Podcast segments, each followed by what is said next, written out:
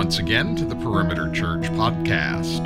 Parents and children losing each other is a regular occurrence at Disney World, park staff is well trained for these situations. When my brother got lost, it was a very stressful hour with a happy ending that became an oft told family story. Lead teacher Jeff Norris continues the series Good News of Great Joy with this sermon entitled The Revelation of the Messiah, which covers Luke chapter 2, verses 41 to 52. For more information and to watch or hear other sermons, please visit our website at perimeter.org. Thank you for joining us today. Good morning, Perimeter Church. Our scripture reading today is from Luke 2 41 to 52. Now, his parents went to Jerusalem every year at the feast of the Passover. And when he was 12 years old, they went up according to custom. And when the feast was ended, as they were returning, the boy Jesus stayed behind in Jerusalem. His parents did not know it, but supposing him to be in the group, they went a day's journey. But then they began to search for him among their relatives and acquaintances. And when they did not find him, they returned to Jerusalem, searching for him. After three days, they found him in the temple, sitting among the teachers, listening to them and asking them questions. And all who heard him were amazed at his understanding and his answers. And when his parents saw him, they were astonished. And his mother said to him, Son, why have you treated us so? Behold, your father and I have been searching for you in great distress. And he said to them, Why were you looking for me? Did you not know that I must be in my father's house? And they did not understand the saying that he spoke to them. And he went down with them and came to Nazareth and was submissive to them. And his mother treasured up all these things in her heart. And Jesus increased in wisdom and in stature and in favor with God and man. This is the word of the Lord. Thank you so much. Let's pray together aloud our prayer of illumination. O God, who gives generously to those who ask, we ask that you would give us understanding that we may keep your word. Incline our hearts to your testimonies and not to selfish gain. Turn our eyes from looking at worthless things and instead give us life in your ways. Confirm to us your promise in Christ that we may love and worship you in spirit and in truth. Amen and amen. I often like to ask questions at the beginning of the sermon to just hopefully get us thinking a little bit and orient us to not only where the passage is going to take us, but to get our hearts there in that process. And the question for you this morning is this it's going to sound a little weird, but it's directly connected to uh, one of the verses, the key core verse in this text. And here's the question What are the musts, M U S T S, the musts that direct your life? The ones that, that if you really look honestly deep down in your heart and in the desires of your heart, you would say, These are the things that I say I must. Maybe it's have. I must have this or that. Uh, it could be, I must accomplish blank. I must feel a certain way.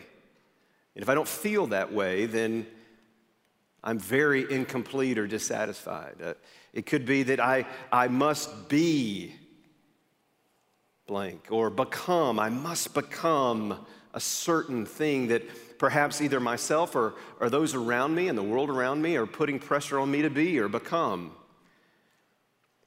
There are musts that drive every single one of us, the, the deep desires of the heart that, that lead us to believe, and sometimes unconsciously, they're the kind of the, the instinctive nature within us that we think we must be or become or have or accomplish. And they drive everything that we do.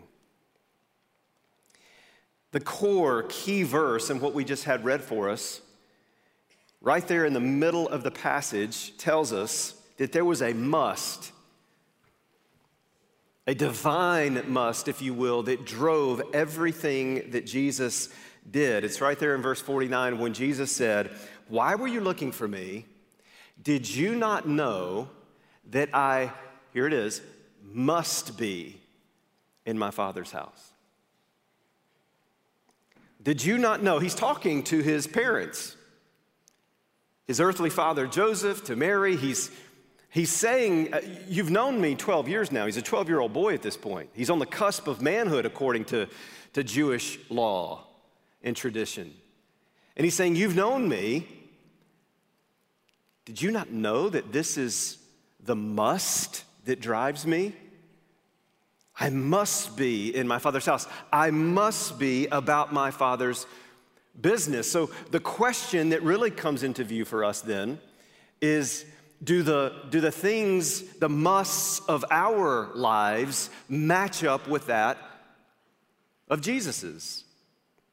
Do they, do they match up with his heart, with the, the kingdom of God, or are they way off course when we look biblically? Now, you may not have grown up Christian, you may not even identify as a Christian now, and you would say, why would that matter? Why would I want to align the musts of my heart with the heart of Jesus and what he is driven by?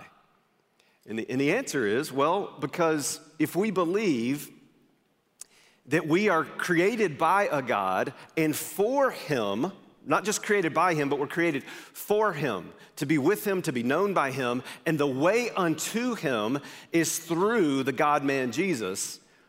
And to know Christ and to be known by Him and to be ransomed unto Him and to be known in such a way that we are united to Him.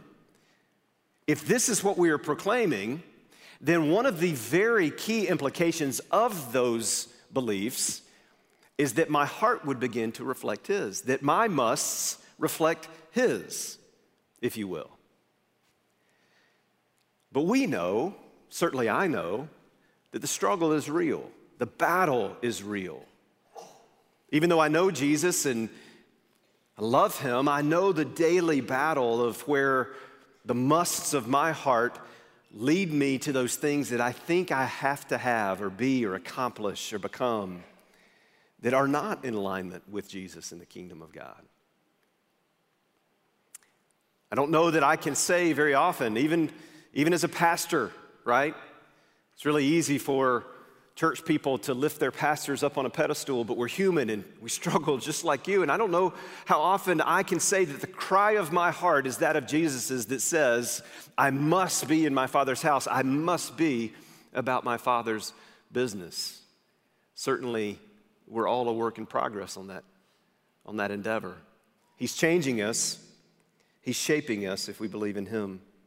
It's as if Jesus is essentially saying to Mary and Joseph here in this passage, Wherever the Father is, wherever His work is centered, that's where you'll find me. I must be in my Father's house. But I want us to look at the whole, the whole context, the whole story to understand a little bit of what's going on and what would it be that Luke would have us understand about the boy Jesus. It's interesting. Of the four Gospels, Matthew, Mark, Luke, and John, Luke is the only one that records this for us. Matthew, Mark, and Luke often record many of the same stories of Jesus' life and ministry and miracles and so forth. John records many that they don't, but this is one that's unique in the sense that Luke records one, a story here that the other three do not. So, what does Luke want us to see and understand about Jesus, the 12 year old Jesus? And here's a few things that I'll give you. First, first observation is this Jesus, he wants us to see this. Jesus was raised by devout parents and was a part of a, de- a devout extended family and community. This is interesting. This is uh, very interesting as we look into the Jewish culture of the day and even the, the law that we would read about in Exodus and Leviticus and what it required. Here's one of the things that you may not know the law obligated all males of a quote mature age.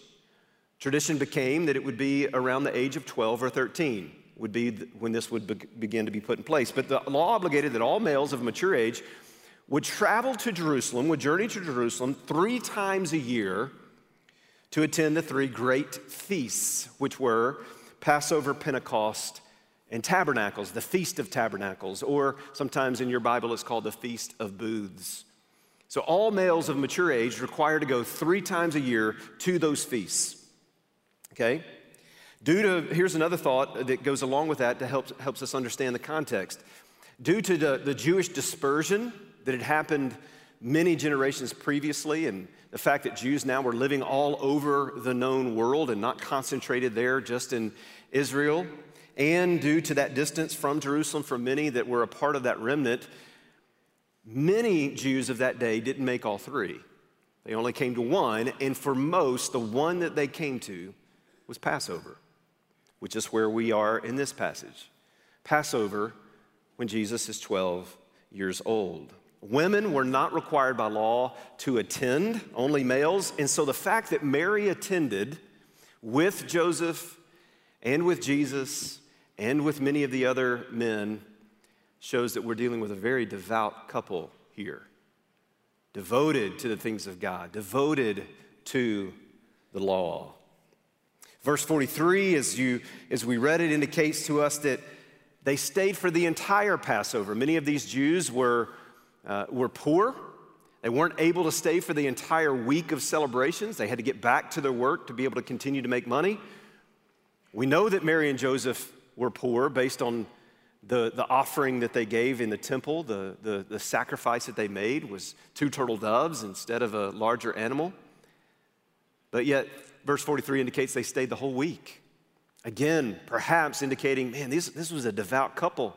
We're willing to lose some income so that we can worship and celebrate the goodness of God in the Passover.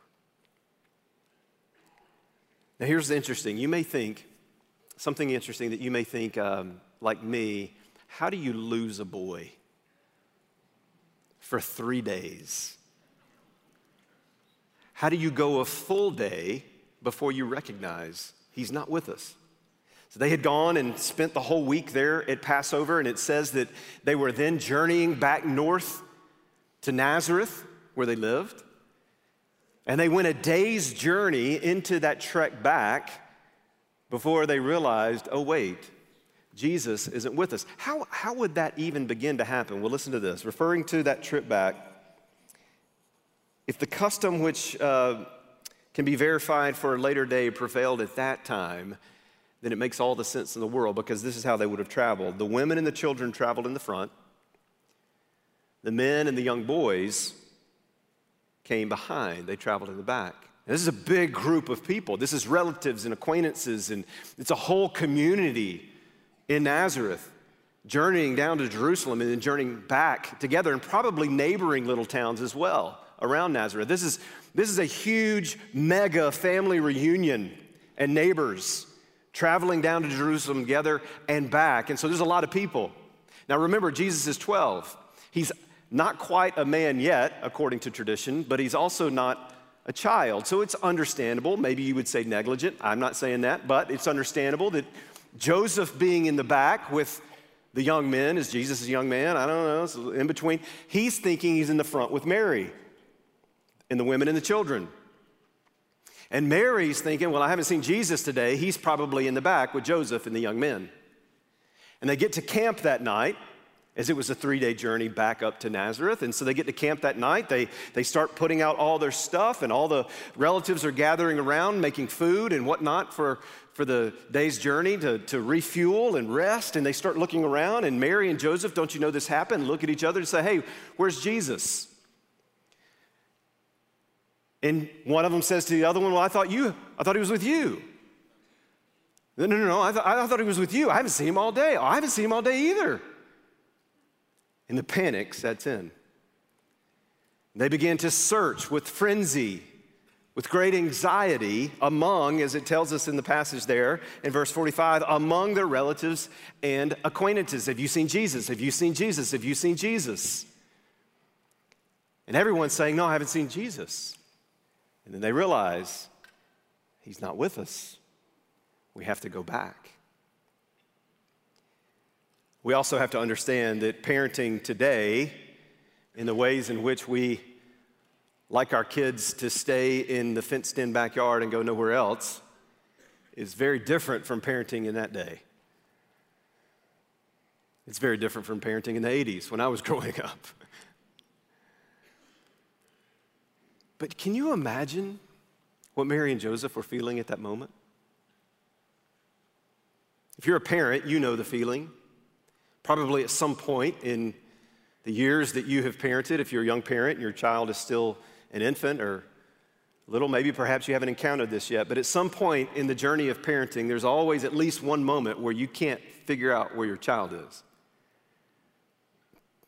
Maybe it's at a mall, maybe it's at some public gathering spot, and you're looking around and, and, and you're wondering, where, where is he? Where is she? And, and, and the panic sets in. But I will say this um,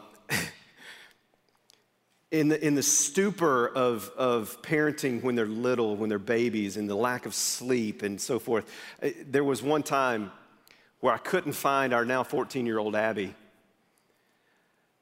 And uh, we were at home, so it's not like it's not like she was going, you know, she's little, she's crawling.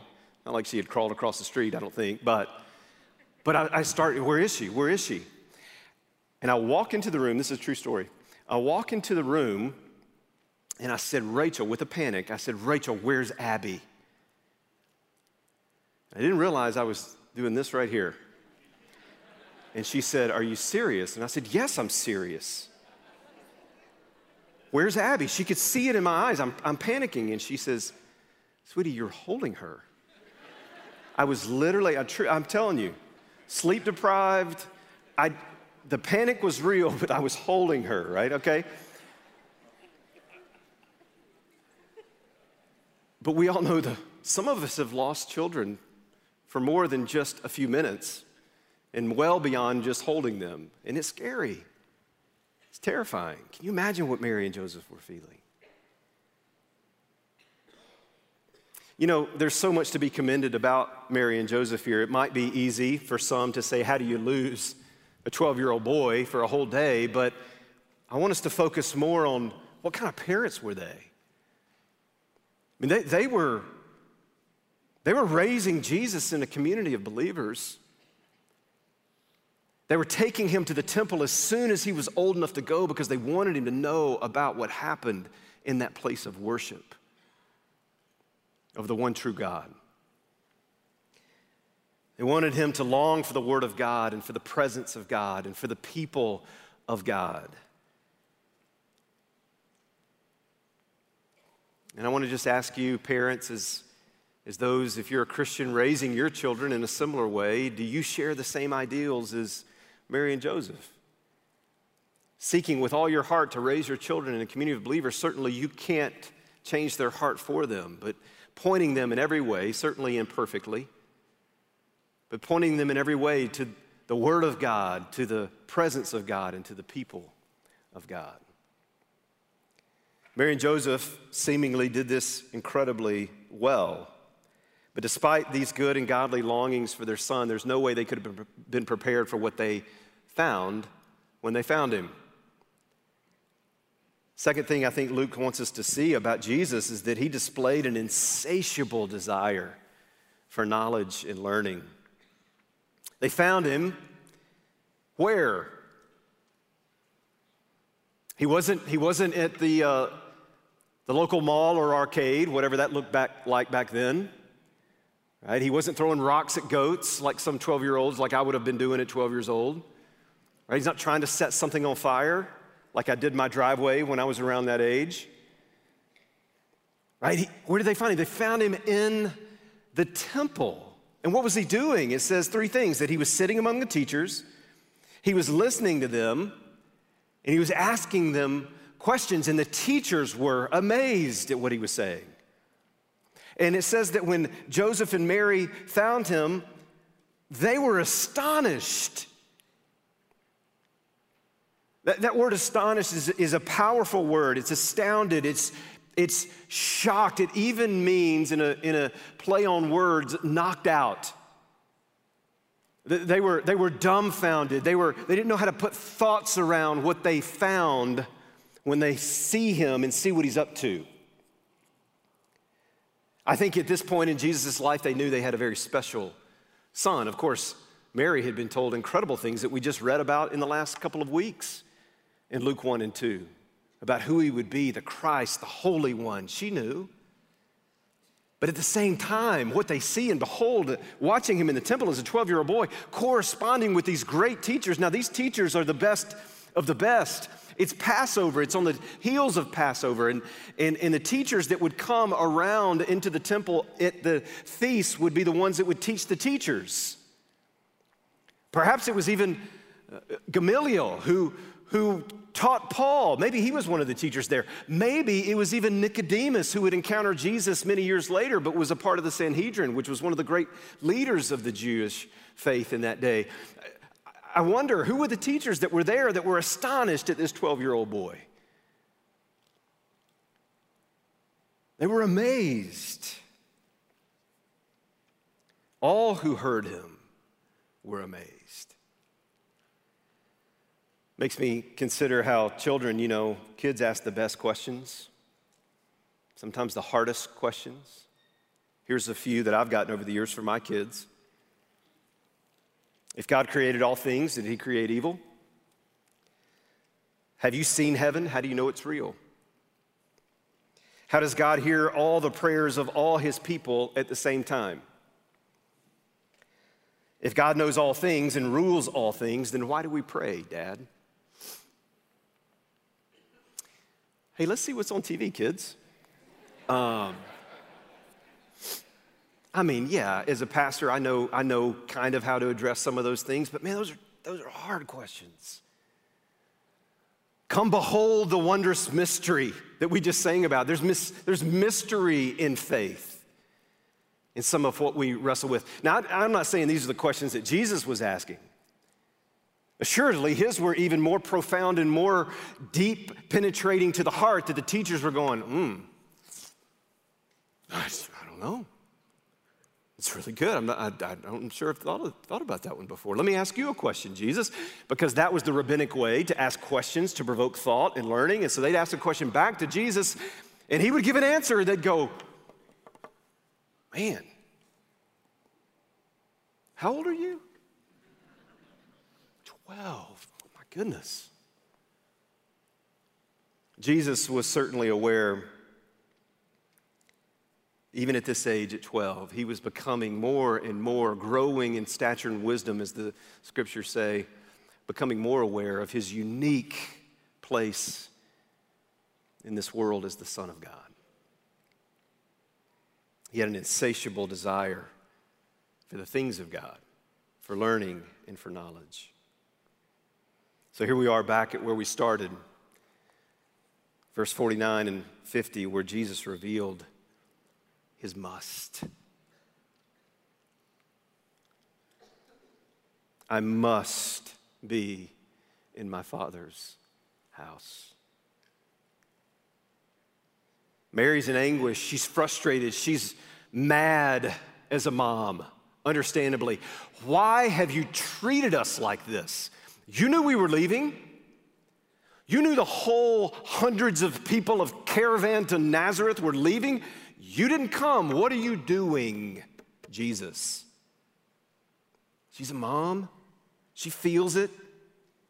She's in anguish. Why would you treat us like this? And isn't Jesus' response interesting? He's not being a jerk, he's not being disrespectful. He's just simply stating, Mom, I thought you knew me. Do you not know that I must be in my Father's house. Did you catch the, the play on words there? What did Mary say? She said, Your father and I have been searching frantically for you. Your father and I. And Jesus' response, Did you not know that I must be in my father's house? No, no disrespect to Joseph, He's my earthly father and I will respect him, but did you not know that I have a heavenly father that I was sent to earth by on mission? I have a must.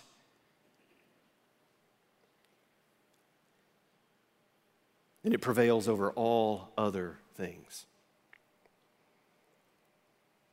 Did you not know? I must be about my Father's business. I must be in my Father's house. Jesus' whole life, as one commentator put it, his whole life was controlled by the divine must. This isn't the only one. Listen to some of the others in Luke. In Luke 4 43, he says, I must preach the word, the good news of the kingdom of God to the other towns as well, for I was sent for this purpose. In Luke 9, he says, The Son of Man, here it is, must suffer. He must suffer many things and be rejected by the elders and the chief priests and the scribes and be killed, and on the third day be raised. In Luke 24, 5 and 7, he says, Why do you seek the living among the dead? The angel says this He is not here, but has risen. Remember how he told you while he was still in Galilee that the Son of Man, here it is, must be delivered into the hands of sinful men and be crucified, and on the third day rise. Was it not necessary, Luke 24, 26, that the Christ must suffer these things and enter into his glory? And then again in verse 44, these are my words that I spoke to you while I was still with you that everything written about me in the law of Moses and the prophets and the Psalms must be fulfilled. I must preach the good news. I must suffer. I must be crucified. I must raise from the dead. And all the scriptures throughout all of human history up until this point, disciples, listen, must be fulfilled in me. These are the things that direct my life. These are the things that drive everything that I do. It's my purpose. Now, here's the interesting thing the profound thing, in fact. The teachings of the New Testament lead us to understand, especially in the book of Romans, Paul teaches us often in his writings that when we place our faith in Jesus, when he rescues us, saves us by faith, by grace through faith in him and him alone, something profound happens, and that is that the Holy Spirit of God, the Spirit of Christ Himself, indwells us and does something mysterious but beautiful. And that is that He unites us to Jesus. We're united to Him, which means this if you haven't tuned in, this is the point of the whole sermon. It means this if you believe in Jesus, you're united to him, and his must become your musts. I must preach the gospel wherever I go, I must suffer. Paul made it abundantly clear that part of the calling of the Christian life is to suffer, to share in the sufferings of Christ. I must be crucified. Not literally, maybe, perhaps, if you live in one of these countries that we prayed about earlier today, this morning. But I must be crucified. Paul said, Galatians 2:20, for I am crucified with Christ, and I no longer live. But Christ lives in me. The life I live in the body, I live by faith now in the Son of God who loved me and gave himself up for me. I don't live for me anymore. It's not the musts of my heart anymore. It's the musts of his heart that now captivate me and drive me and direct me because I'm united to him.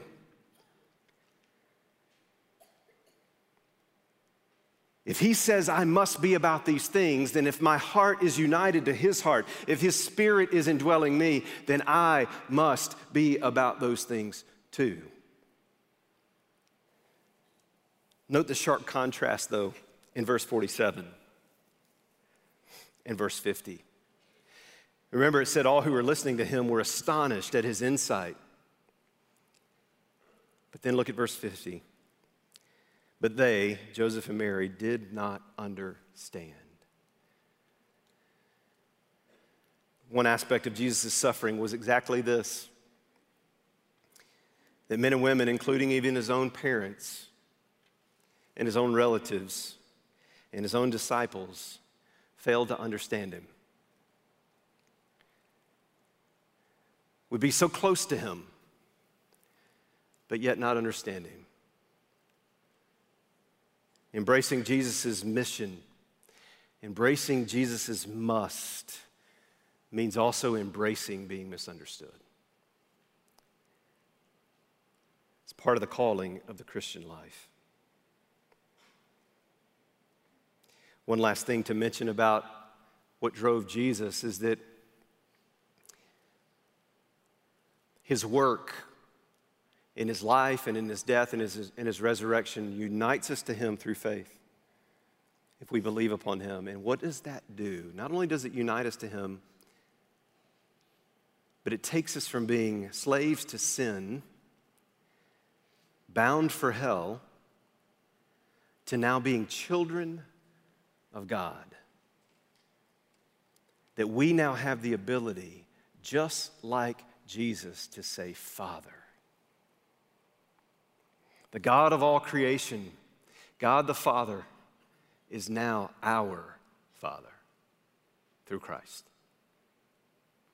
Jesus said, when you pray, say, Father. Galatians 4 6 says, And because you are sons, God has sent the Spirit of His Son into our hearts, crying, Abba, Father. John 1 12, but to all who did receive him, who believed in his name, he gave the right to become children of God. What a profound, glorious, amazing, unthinkable, unimaginable joy to be sons and daughters of the Father, only through Christ. Last thing I think Luke wants us to see and consider is that Jesus submitted and Mary pondered. You know, when you think about what we've said previously, that Jesus was conscious he was aware of being in a unique way that he was still growing into. He was, he was aware that he was the Son of God. But he was also aware, obviously, of the fact that Joseph and Mary did not understand him. When you consider those two truths, those two realities that are at play here, yes, I know that, that I have a heavenly Father, I'm the Son of the Father. And people don't understand me. My parents don't even understand me and what I'm about. It makes what comes next all the more striking. Because what comes next, it says, and he went down with them and came to Nazareth, Nazareth, and listen, and was submissive. That means literally trans, translated, rendered constant obedience to them. He could have very well said, could have very easily said, on the back end of, do you not know that I, I need to be in my Father's house, that this is where you would find me. And because I'm the Son of God, you must obey me. You do what I tell you, Mary and Joseph. But this is not the nature of Jesus. This is not the nature of the one that Philippians 2 tells, Philippians 2 tells us. Didn't consider equality with God something to be grasped, but rather humbled himself and came in the likeness of man, came in the form of a servant to become, here it is, obedient to what? Even obedient to death on a cross. The nature of Jesus is yes, I'm the Son of God, but I came to serve you. To be obedient, this is a little mind blowing. To be obedient to the very law he wrote is part of the eternal Trinity. Honor your father and mother, Exodus 20. So here he is the Son of God, I must be about my Father's business, and you don't understand me, but I will constantly, unceasingly submit to you and obey you because you're my parents.